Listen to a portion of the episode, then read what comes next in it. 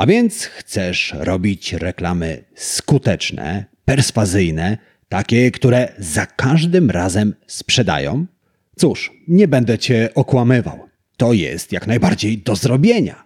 A jak to zrobić, tego dowiesz się w tym odcinku podcastu Marketing z głową. Zaczynajmy. To jest podcast Marketing z głową. Źródło wiedzy dla przedsiębiorców, handlowców i marketerów, czyli dla osób, które chcą sprzedawać lepiej i chcą sprzedawać więcej. Zaprasza Łukasz Chodorowicz. Witam Cię w kolejnym odcinku podcastu Marketing z głową, w którym zajmujemy się klientologią, czyli uczymy się, jak zmieniać przypadkowych konsumentów w płacących Pamiętaj jednak, że najwięcej informacji o klientologii znajdziesz w newsletterze Marketing z głową, do którego link znajdziesz w opisie tego odcinka podcastu. Kliknij, przeczytaj, zapisz się, a już w kolejny poniedziałek otrzymasz skondensowaną wiedzę na temat klientologii. W mitologii greckiej Zeus był najpotężniejszym bogiem, panem Olimpu i szefem wszystkich szefów. Mnemozyna była równie potężną córką tytanów i boginią pamięci. Zeus słynął z wielu przelotnych związków i niezliczonego potomstwa. Nic więc dziwnego, że gdy uwiódł Mnemozynę ze związku pana Olimpu i bogini pamięci, narodziło się aż dziewięć córek. Dziewięć córek, z których każda stała się opiekunką sztuki, muzą. Rola mus w mitologii była prosta i niezwykle ważna. Do duszy i umysłu poety, malarza, rzeźbiarza, śpiewaka muza wlewała natchnienie i obdarzała go darem kreatywności. Choć muzy są stworzeniami mitycznymi, wszyscy, którzy poszukują kreatywnych pomysłów, artyści, wynalazcy, twórcy reklam, szukają swoich mus i czekają na moment olśnienia, zwany natchnieniem. Moment olśnienia, który stanie się iskrą, która rozpali płomień kreatywności i pomoże stworzyć coś nowego, coś oryginalnego. Nic więc dziwnego, że kreatywną pracę i oryginalne pomysły kojarzymy z natchnieniem, z natchnieniem, które przychodzi w najmniej oczekiwanym momencie. Pod prysznicem, na spacerze, we śnie. Co jednak, jeśli się mylimy? Co jednak, jeśli przez te wszystkie lata źle rozumiałeś kreatywność? Co jeśli ma ona niewiele wspólnego z natchnieniem, olśnieniem i oryginalnymi pomysłami? Co jeśli kreatywne pomysły wcale nie są oryginalne. Co jeśli są szablonowe? Pewnego pięknego dnia 1999 roku Jacoba Goldberga obudziła myśl, która może obudzić każdego normalnego, nieco zbzikowanego profesora marketingu. Czy da się znaleźć przepis na reklamę skuteczną za każdym razem? W tym celu Goldberg razem z kolegami zbiera 200 najlepszych reklam z całego świata. Poprzez najlepsze mam na myśli te, które najlepiej sprzedają i jednocześnie wygrywają w konkursach na najkreatywniejsze reklamy. Goldberg i spółka rozkładają te reklamy na części pierwsze i szukają cech wspólnych. Analiza rzuca sporo światła na kwestie oryginalnych i kreatywnych pomysłów, które, jak sądzimy, są unikalne. Okazało się, że 180 spośród 200 reklam powstało w oparciu o powtarzalne szablony. Niemal we wszystkich najlepszych reklamach powtarzały się te same schematy.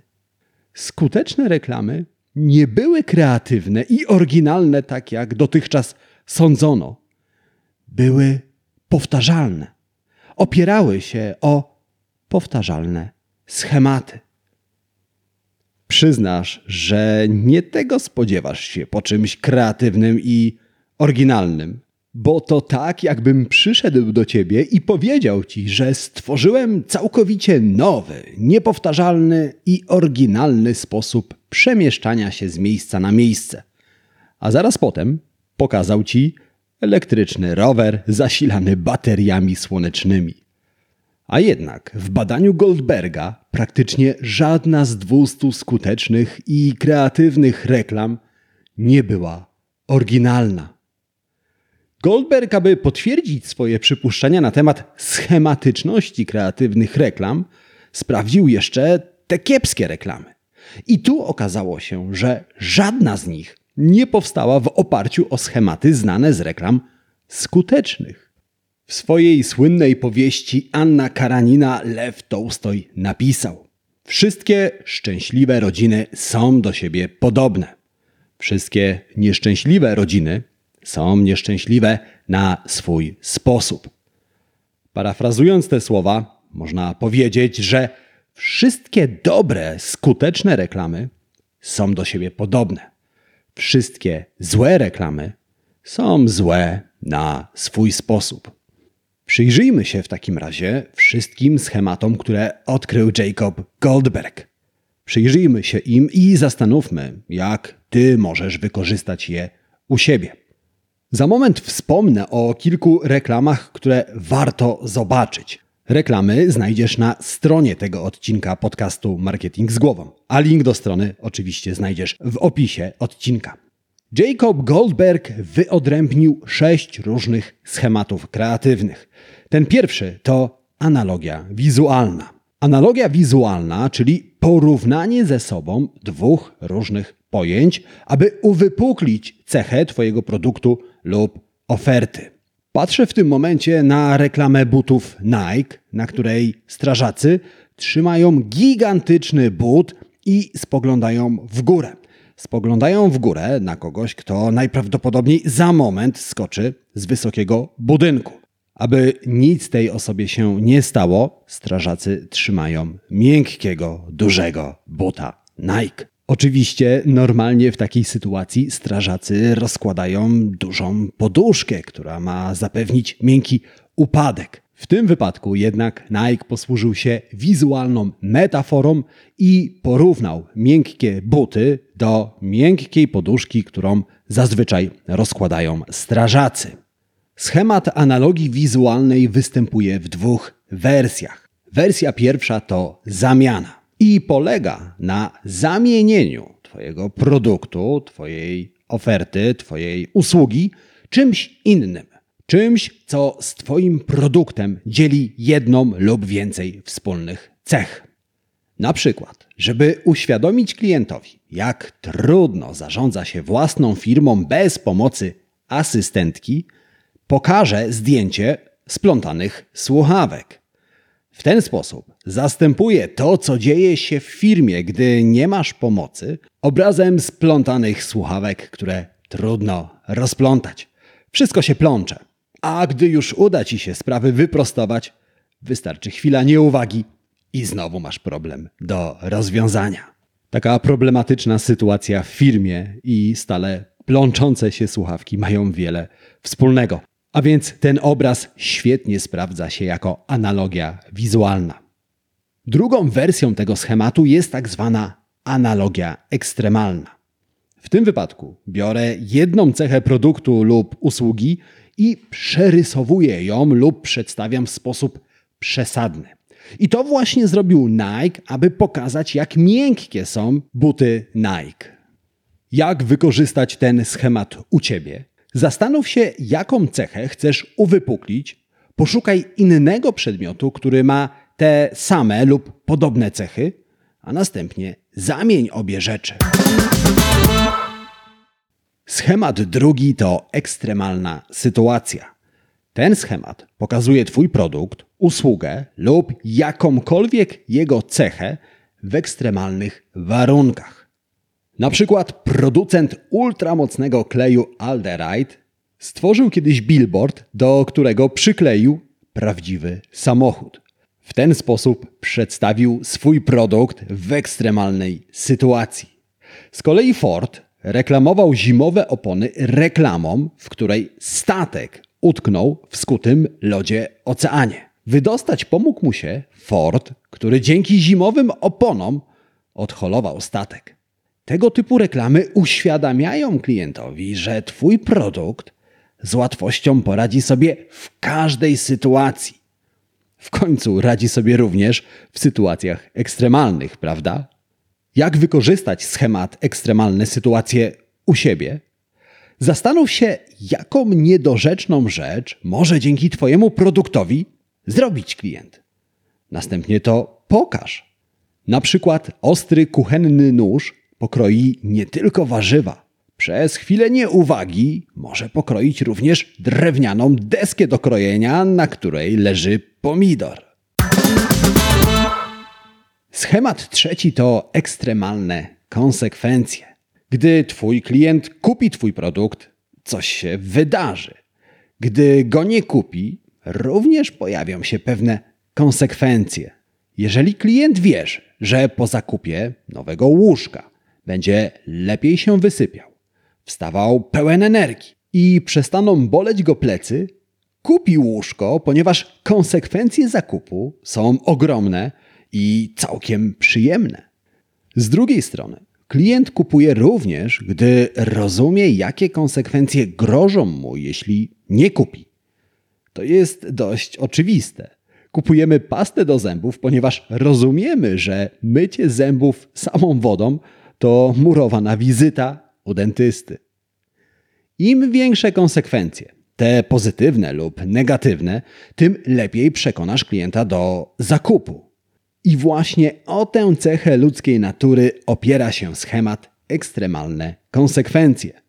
W tym wypadku chodzi o to, abyś pokazał przerysowane, przesadzone konsekwencje wynikające z zakupu lub braku zakupu Twojego produktu.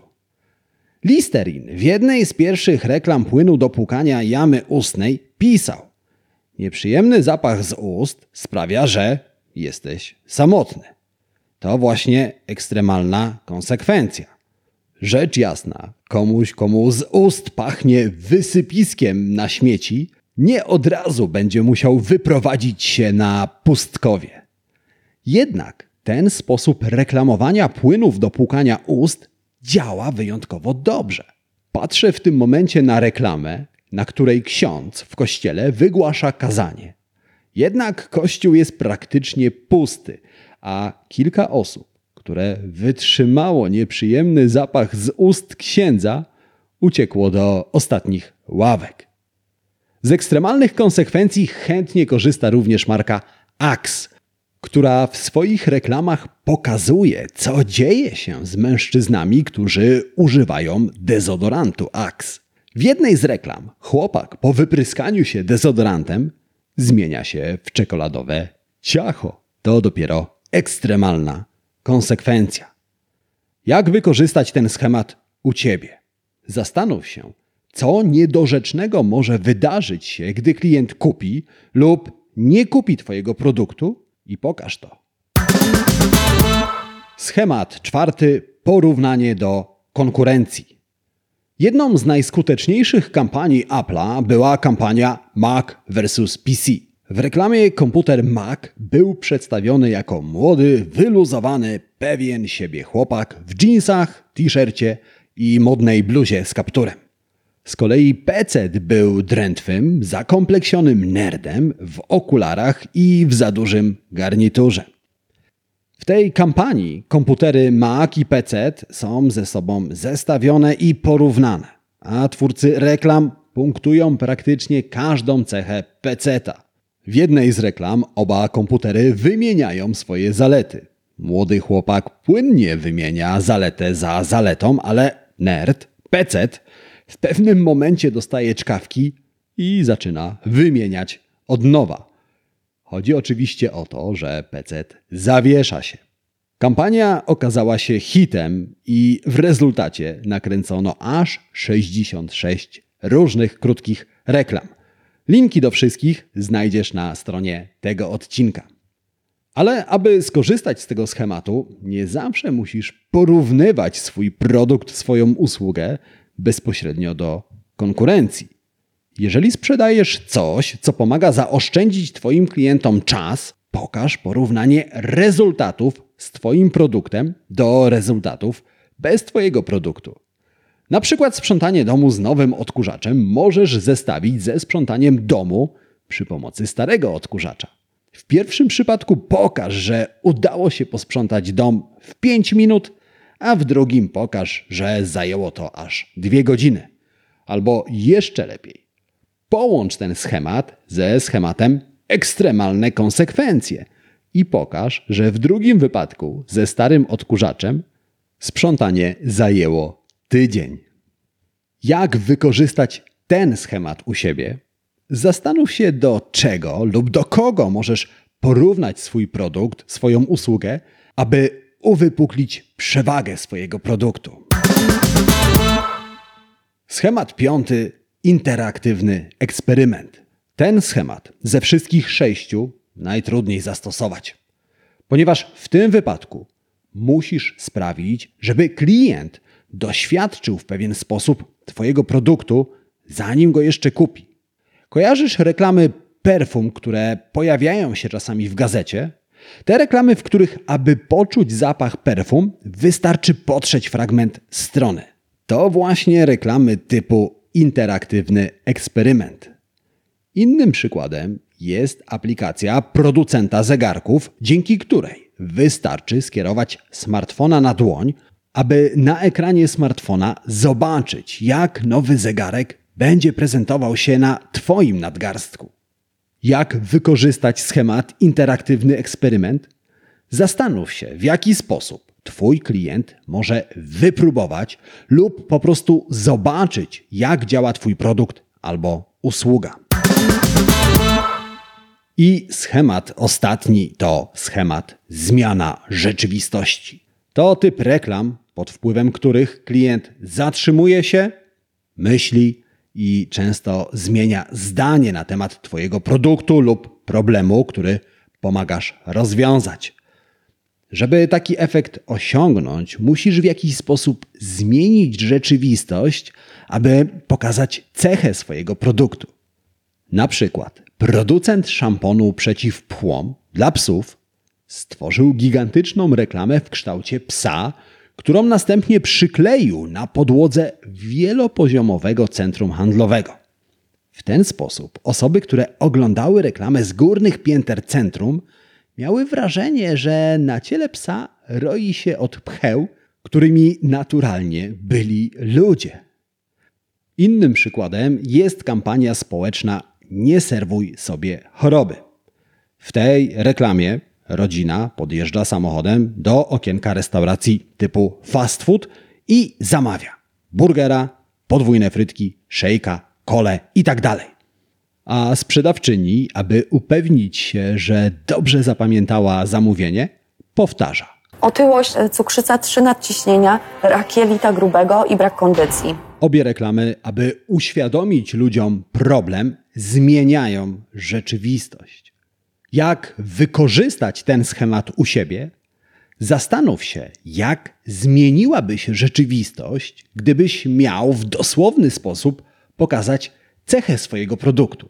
Na przykład, gdybym chciał uświadomić obywatelom, że przedsiębiorcy napędzają ten kraj, mógłbym pokazać właściciela firmy, który wlewa paliwo do samochodu w kształcie Polski. W nieco bardziej ekstremalnym wydaniu pokazałbym, że przedsiębiorca wykrwawia się do baku samochodów w kształcie naszego kraju. W ten sposób, zmieniając rzeczywistość, uwypuklam problem. I to był szósty, ostatni kreatywny schemat, który w swoim badaniu odkrył Jacob Goldberg. Czas więc na podsumowanie i trzy najważniejsze myśli, które powinieneś, powinnaś wynotować z tego odcinka podcastu. Zanim jednak Ci o nich opowiem, tradycyjnie mam dwie szybkie prośby. Ta pierwsza jest taka: jeżeli znasz kogoś, komu informacje z dzisiejszego odcinka podcastu również się przydadzą, udostępnij go dalej. Możesz to zrobić na Facebooku, na Messengerze, w mailu, w WhatsAppie. Jakikolwiek sposób będzie świetny.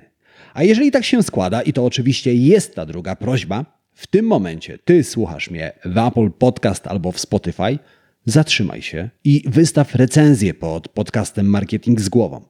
Te dwie drobne rzeczy zajmą ci kilka chwil, a dzięki nim zrobisz ogromną przysługę osobom, które potrzebują i szukają tej wiedzy. I oczywiście sprawisz odrobinę przyjemności mi. A teraz czas na trzy rzeczy, które warto wynotować. Po pierwsze, pamiętaj, że kreatywność jest schematyczna.